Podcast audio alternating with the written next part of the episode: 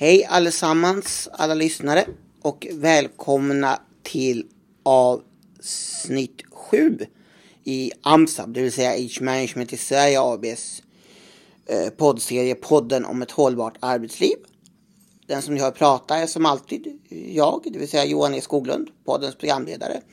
Och med mig har jag som alltid våra två arbetslivs eller arbetsmiljö, eller ja, våra experter från Age Management i Sverige AB AMSAB, nämligen Barbro Skoglund. och Kaj Skoglund. Och idag har vi rubriken The Red Team, eh, vår metod. Eh, har vi sagt som eh, rubrik. Och vi sa inte så mycket i förra podden utan vi sa bara att vi skulle berätta om det. Och därför så lämnar jag ordet fritt att, eh, för mina kära med, eh, eh, medpratare att ta sig an ämnet. Ja, jag tror jag ska be att få börja. The Red Team. Vad är det? Ja, för det första så blir det det röda laget eh, om man översätter det till svenska. Och det kan ju, då kan man ju tro att det har någon form av koppling till politik och politisk färg, men det har ingenting med det att göra. Eh, första gången vi stötte på det här begreppet, det var faktiskt när vi tittade på en serie som heter The Newsroom. En amerikansk, eh, mycket kvalitativ HBO, ja, Producerat. produktion, HBO-produktion, som handlar om ett eh, tv-kanal, en nyhetskanal. Och där arbetar man med Red Team. Och begreppet, jag ska återkomma till vad det innebar. Begreppet The Red Team, det är, det är ett arbetssätt som ursprungligen har utvecklats av eh, framförallt det amerikanska försvaret men också eh, teknikindustri som IBM. Eh, och jag, kan, jag ska be att få citera från en, den mycket ansedda nättidningen The Huffington Post. Där en, en av deras medarbetare beskriver eh, the, the Red Team på det här sättet. Vi får ta en liten engelsk läsövning. What if you had a team of people whose sole job was to find fault with your thinking? It's called a red team, used by the CIA, IBM, the Army, news organizations, and other businesses. A red team is a group designed to penetrate your defenses. Och sen kommer faktiskt en hänvisning just till eh, eh, serien The Newsroom. Eh, där det helt enkelt så att man, har, man är på jakt, man har fått ett jätteskop. Eh, men man, eh, och man har en grupp journalister som arbetar eh, med det här skopet under, jag tror nästan ett halvår. Men sen måste man ta ställning till, för det är mycket kontroversiellt, och det handlar om, om för övrigt om huruvida amerikanska militärer har begått ett allvarligt eh, brott, eh, krigsbrott i Asien. Och eh, då måste man ta ställning till, håller den här, är det tillräckligt trovärdigt och sant? Och då har man en grupp journalister som inte har en aning om det här skopet och som inte vet någonting om, om det här. Och då kallas de in och då får de ta del helt eh, utan att ha någon förhandskunskap om all den dokumentation, dokumentation man har och så får de ta ställning till, håller den här nyheten eller inte? Och när vi såg det där, eh, Barbro, då, då, då insåg vi plötsligt att, men herregud, vi har ju jobbat med the red team, ska vi säga principen, under en längre period. Fast vi har inte vetat att vi kunde kalla det för the red team. Jag vill släppa in Johan här. Jag ser att du har... Nej, jag ville bara säga det att en svensk eh, klassisk eh, terminologi som man ofta använder är ordet djävulens advokat. Och då ska man också veta att det finns alltså i katolska kyrkan är det så att eh, för när det här spelas in så har ju Sverige nyligen fått sitt andra helgon, Elisabeth Hesselblad, denna eh, nunna från mitten av 1900-talet som var aktiv och hjälpte judar och var i USA och gjorde en massa spännande saker. Och det är så att i katolska kyrkan har man en person anställd som just har titeln djävulens advokat. Vars enda uppgift är då att ifrågasätta allt som kommer fram för att en person ska helgonförklaras.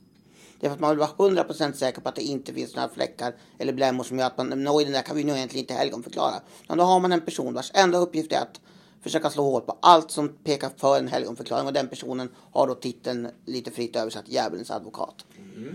Ja, det är ju ett djävulens advokat har vi ju använt vid, vid ett flertal tillfällen. Jag vet inte om det, om det är samma sak som The Red Team men jag tycker det är en intressant parallell som jag vill ta Ja, upp. det är en intressant parallell. Den är, den, den, de, det påminner ju om varandra. Det, det handlar ju egentligen, eh, när vi såg den här, den här serien så handlar det ju egentligen om det kritiska granskandet. Och det handlar om att kvalitetssäkra i en miljö, nu råkar det vara en journalistmiljö, Men förutom att det här som vi ska återkomma till att vi arbetar på det sättet med våra uppdrag så är det också så att vi i vårt lilla företag alltid har kritiskt granskat varandras texter, varandras åsikter. Varandra, alltså det, det kritiska granskandet har varit en del i det dagliga eller åtminstone veckodagliga arbetet. För det är så oerhört lätt att man blir man blir eh, hemmablind som man kan säga i, i, i det svenska systemet. Eh, och det är det... bättre att vara omgiven av nej-sägare än av ja-sägare kan man väl säga lite brand, lite slarvigt. Ja, och ni vet den här gamla devisen i, i, i ett ledarteam att man, man ska inte plocka in sina ja-sägare och sina vänner utan man ska plocka in de som är olika. Ja, Johan igen. Ja, men det finns en intressant aspekt av det här också som vi ska tänka på. Det är ju så att jag jobbar ju som sagt som frilansjournalist och för några år sedan så hade jag bestämt mig för att jag ville gärna gå med i Journalistförbundet. Och det är ju så att jag jobbar inte så mycket som journalist, inte så att jag har som fulltidssysselsättning. Man måste tjäna en visst antal summa per månad och jag hade svårt att komma upp i det, eller då i alla fall vara journalist. Och då tänkte vi så här att ja, men vi tar en rövare tänkte vi och så säger vi att ja, men det du gör på AMSA är väl ändå en form av journalistik och då spelade vi inte in en podd, det här var flera år sedan. Och då skickade vi in, då skrev vi till journalistförbundet att vi ansåg att vi använde oss av en journalistisk metod i vårt arbete. Eftersom vi ständigt kritiskt granskade varandra och då kände vi inte till The Red Team. Men, det, det, det var, men redan då visste vi om att vi gjorde det fast vi hade väl inte riktigt den här som vi pratade om i det här avsnittet. Du har helt rätt Johan, det där har jag glömt bort. Men det var Förlåt denna personliga utvikning men det har med ämnet att göra. Den var väldigt så nu vet alla poddläsare att nej, jag får inte bli medlem i Journalistförbundet. Om ni sen tycker att jag är en sämre journalist för det, då får ni väl tycka det. Men jag kallar mig för det. Vågar ändå kalla mig för journalist. Ja, de kanske skulle ändra uppfattning idag med tanke på, för det där är tio år sedan, åtta, tio år sedan någonsin. Ja. Men eh, det, det, det eh, för att återgå till, det, till funktionen, det kritiska granskandet. Så, så, eh, och vår metod när vi arbetar så är det så att eh, när, vi, när vi skriver ett avtal med en, en, en beställare då står det i det avtalet när vi ska gå in och granska en svår arbetsmiljösituation, vi ska gå in och göra en, en, en svår utredning kopplat till, ja, framförallt när det gäller eh, komplicerade arbetsmiljöförhållanden så där det är konflikter, djupa konflikter. Mm, det kan vara djupa eh, konflikter mellan personer men det kan också vara i organisationen, mellan fackliga organisationer. Eh, ofta är det en komplicerad, Eh, vad ska jag säga, kom, en komplex bild av flera olika parametrar som man brukar säga. Då skriver vi in och har gjort det vi har väl gjort närmare, över 35 nu, runt 35 eh, av uppdrag kring det med kritiska granskande. Vi skriver att vi har ett självständigt sätt att arbeta. Det självständiga sättet att arbeta är att vi lämnar ingen förhandsinformation till beställaren. Utan när vi går in i uppdraget så eh, vi intervjuar individer på individuell basis. Vi kan ha, vi kan ha fokusgruppsamtal. Eh, vi går igenom en massa dokumentation, vi analyserar och vi, när vi levererar våra eh, slutsatser i form av röda trådar, i form av eh, ja, väldigt handfasta förslag till förändringar eller förbättringar, ja, förändringar, hur man ska hantera den uppkomna situationen. Så gör vi det när, till beställaren, till alla informanter samtidigt. Plus att vi jobbar också med när vi har enskilda intervjuer, för det är ju nästan alltid, alltid ett viktigt underlag, så sker de under sekretess. Och det är också så att eh, vi skriver in i avtalet att den enskilda person som vi intervjuar eh, behöver aldrig befara att vi kommer att säga vem som har sagt vad och så vidare. Och det här gör att våra informanter eh, kan känna stor trygghet och är då beredda att på ett helt annat öppet sätt berätta även om besvärliga faktorer eh, man kan säga grundläggande i vårt Red Team-arbete, det kritiska granskandet, det är att vi aldrig hänger ut någon. Vi har alltså utvecklat ett sätt att, att, att jobba som gör att vi inte letar syndabockar. Väldigt ofta är arbetslivet vana vid att det blir ett syndabockstänk man, man har ofta kommit så långt så att man säger bara vi blir av med den personen eller bara man flyttar på den och den. När det gäller kränkande särbehandling, när det gäller svåra psykosociala situationer eh, när det gäller ja, kraftfulla konflikter så eh, är det en enkla sätt att om vi flyttar på den personen som, vi, som majoriteten upplever är, är roten till det onda på arbetsplatsen så ordnar det sig. Eh, vår erfarenhet både som chefer, operativa och strategiska och i det här jobbet som vi har hållit på med i 18 år är att det är inte så enkelt att det är på det sättet. Och det här gör ju att ehm, eh, vi jobbar på ett... På, på, och det visar sig, ja, det är det kritiska granskandet av allt. Nej, men då måste jag ju få ställa en något kritisk eller kritisk fråga. Men, men om jag vore chef och hade anlitat er och så får jag en massa citat till exempel att ja men det är någon som säger så här att jag känner mig väldigt nedvärderad av chefen och sådär. Då skulle jag väldigt gärna vilja veta vem det är så jag kan ta tag i det problemet just med den personen. Alltså är det inte svårt alltså, att, att bara leverera en massa citat eller ska, är det tanken att det ska vara representant för generella för gruppen då eller hur tänker ni? Ja, eh, ibland eh, använder vi oss av citat men inte på det sätt som du nu beskriver att en enskild person pekas ut. Det gör ni aldrig? Nej, det gör vi inte. Utan eh, och det är inte alls säkert att vi behöver arbeta med citat. Alltså det handlar ofta om att skaffa sig en helhetsbild. Och då upptäcker ju både chefer och medarbetare att det finns ingen enkel sanning. När vi går in i ett uppdrag finns ofta, det har varit med ett antal gånger, man förväntar sig att det ska komma fram en objektiv beskrivning. Nu ska vi få reda på vem som har rätt och vem som har fel.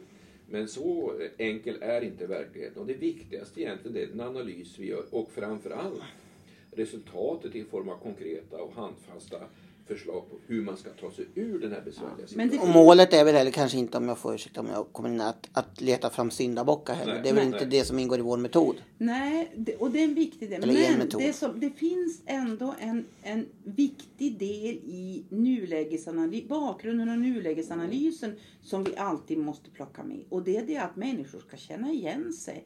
Att vi har förstått hur det ser ut. Och där kan ibland, vi, vi brukar inte säga citat utan vi säger röda trådar. Vi, vi letar röda trådar. Det, det, å ena sidan kan man tycka si, å andra sidan kan man tycka så. Vi kan, en röd tråd kan vara att man tycker väldigt olika, en annan röd tråd kan vara att man tycker alltså, Men vi beskriver det på ett sätt så att den här medarbetarna känner igen sig. De begriper, vi har fattat hur det är hos oss. De där två har fattat hur det är, eller den, ibland är det en av oss som gör det här, har fattat hur, hur, hur, det, hur det står till hos oss. Och det är den grundläggande ingången till att få förståelse för förslagen. För de ska hänga ihop med hur nulägesanalysen är. Och det man ser är att det finns ju inte, det finns aldrig bara en bild Nej. och en bedömning. Och då ser ju medarbetarna att vi har beskriver Men människor är, bilder, är ju unika olika, och olika. Olika bilder och olika ska vi säga, bedömningar från enskilda personer. Vad sa du Johan? Jag sa att människor är olika sa jag och det är det som speglas i det här också. Jag har en, en, en avslutande liten reflektion. Det var att Gärna det. När, vi, när vi började när vi hade sett, eh, det var inte så länge sedan vi hade såg den här eh, serien på, på DVD. Eh, så började vi söka på The Red Team. Vi blev intresserade av det här. Det var då vi hittade en rad. Det finns omfattande dokumentation från USA på The Red Team. Och där beskrivs, det finns tidskrifter som har The Red Team, så arbetssättet som, som tema. Jag hittade eh, bland annat en, en eh, amerikanska arméns, tror jag det var, handbok för The Red Team. Och det, det, var då jag kände igen väldigt mycket. Det är att man, att man har ett uppdrag, The Red Team har ett uppdrag av den högsta ledningen, högsta ansvariga. Man arbetar oerhört självständigt när man har fått uppdraget. Man har rätt att ta de kontakter och samla in den information man behöver. Och man redovisar självständigt sitt resultat. Ingen kan komma och lägga sig i eh, vad, hur man arbetar och vad man tar fram. Mm. Och när resultatet är klart då överlämnas det till beställaren som naturligtvis själv då får bestämma vad gör vi av det här.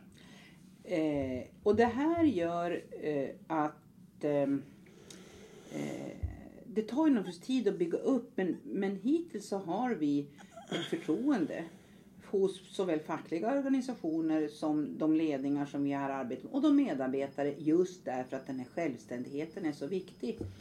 Och eh, är då, utan att nu slå sig för bröstet allt för mycket, det vill säga vi sitter ju i Norrbotten så man får väl vara lite, man har väl lite jantelag som sitter Skryt på, på skryt på. Det är men, säger poddens ja. jag kräver att ni skryter annars. en order. Hittills peppar peppar när man har följt de, våra förslag och det har man gjort till 99,99 fall eh, det vi har levererat så har det gett goda resultat. Eh, vi vet också att vi, vi är ju duktiga på att jobba kopplat till arbetsmiljölagstiftningen så att det finns alltså en, en, en, vi hittar inte på någonting som är kontraproduktivt i det sammanhanget. Eh, så med det vill jag nog avsluta och säga att ja, The Red Team, det, det är, vi använder det i, senast använde jag det igår när jag var hos en, hos en beställare och jag sa, jo, och, och då, vi skulle förbereda ett möte och så sa jag, ställde jag vissa frågor om si och om så. Du sa, men varför tänker du så? Det där, så där tror jag inte att det blir, var en av deltagarna. Och säga, men det här är worst case scenario.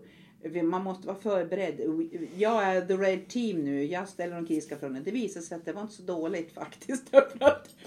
det hade behövts på mötet.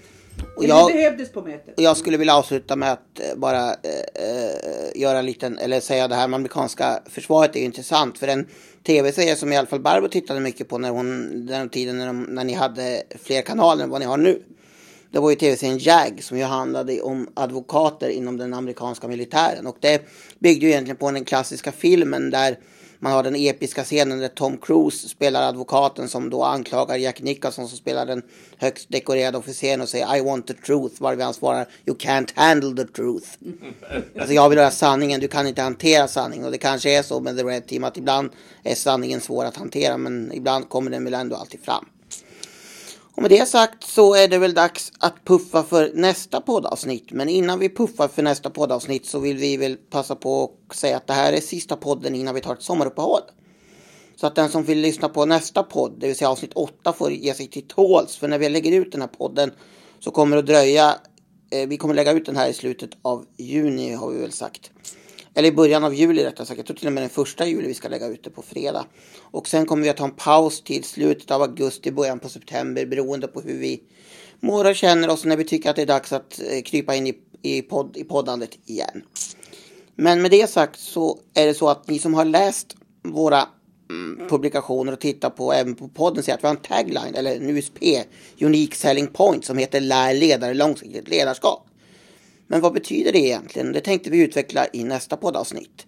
Men eh, för nu så säger vi tack för idag och en glad sommar önskar vi alla poddläsare och vi som önskar det är Johan E Skoglund.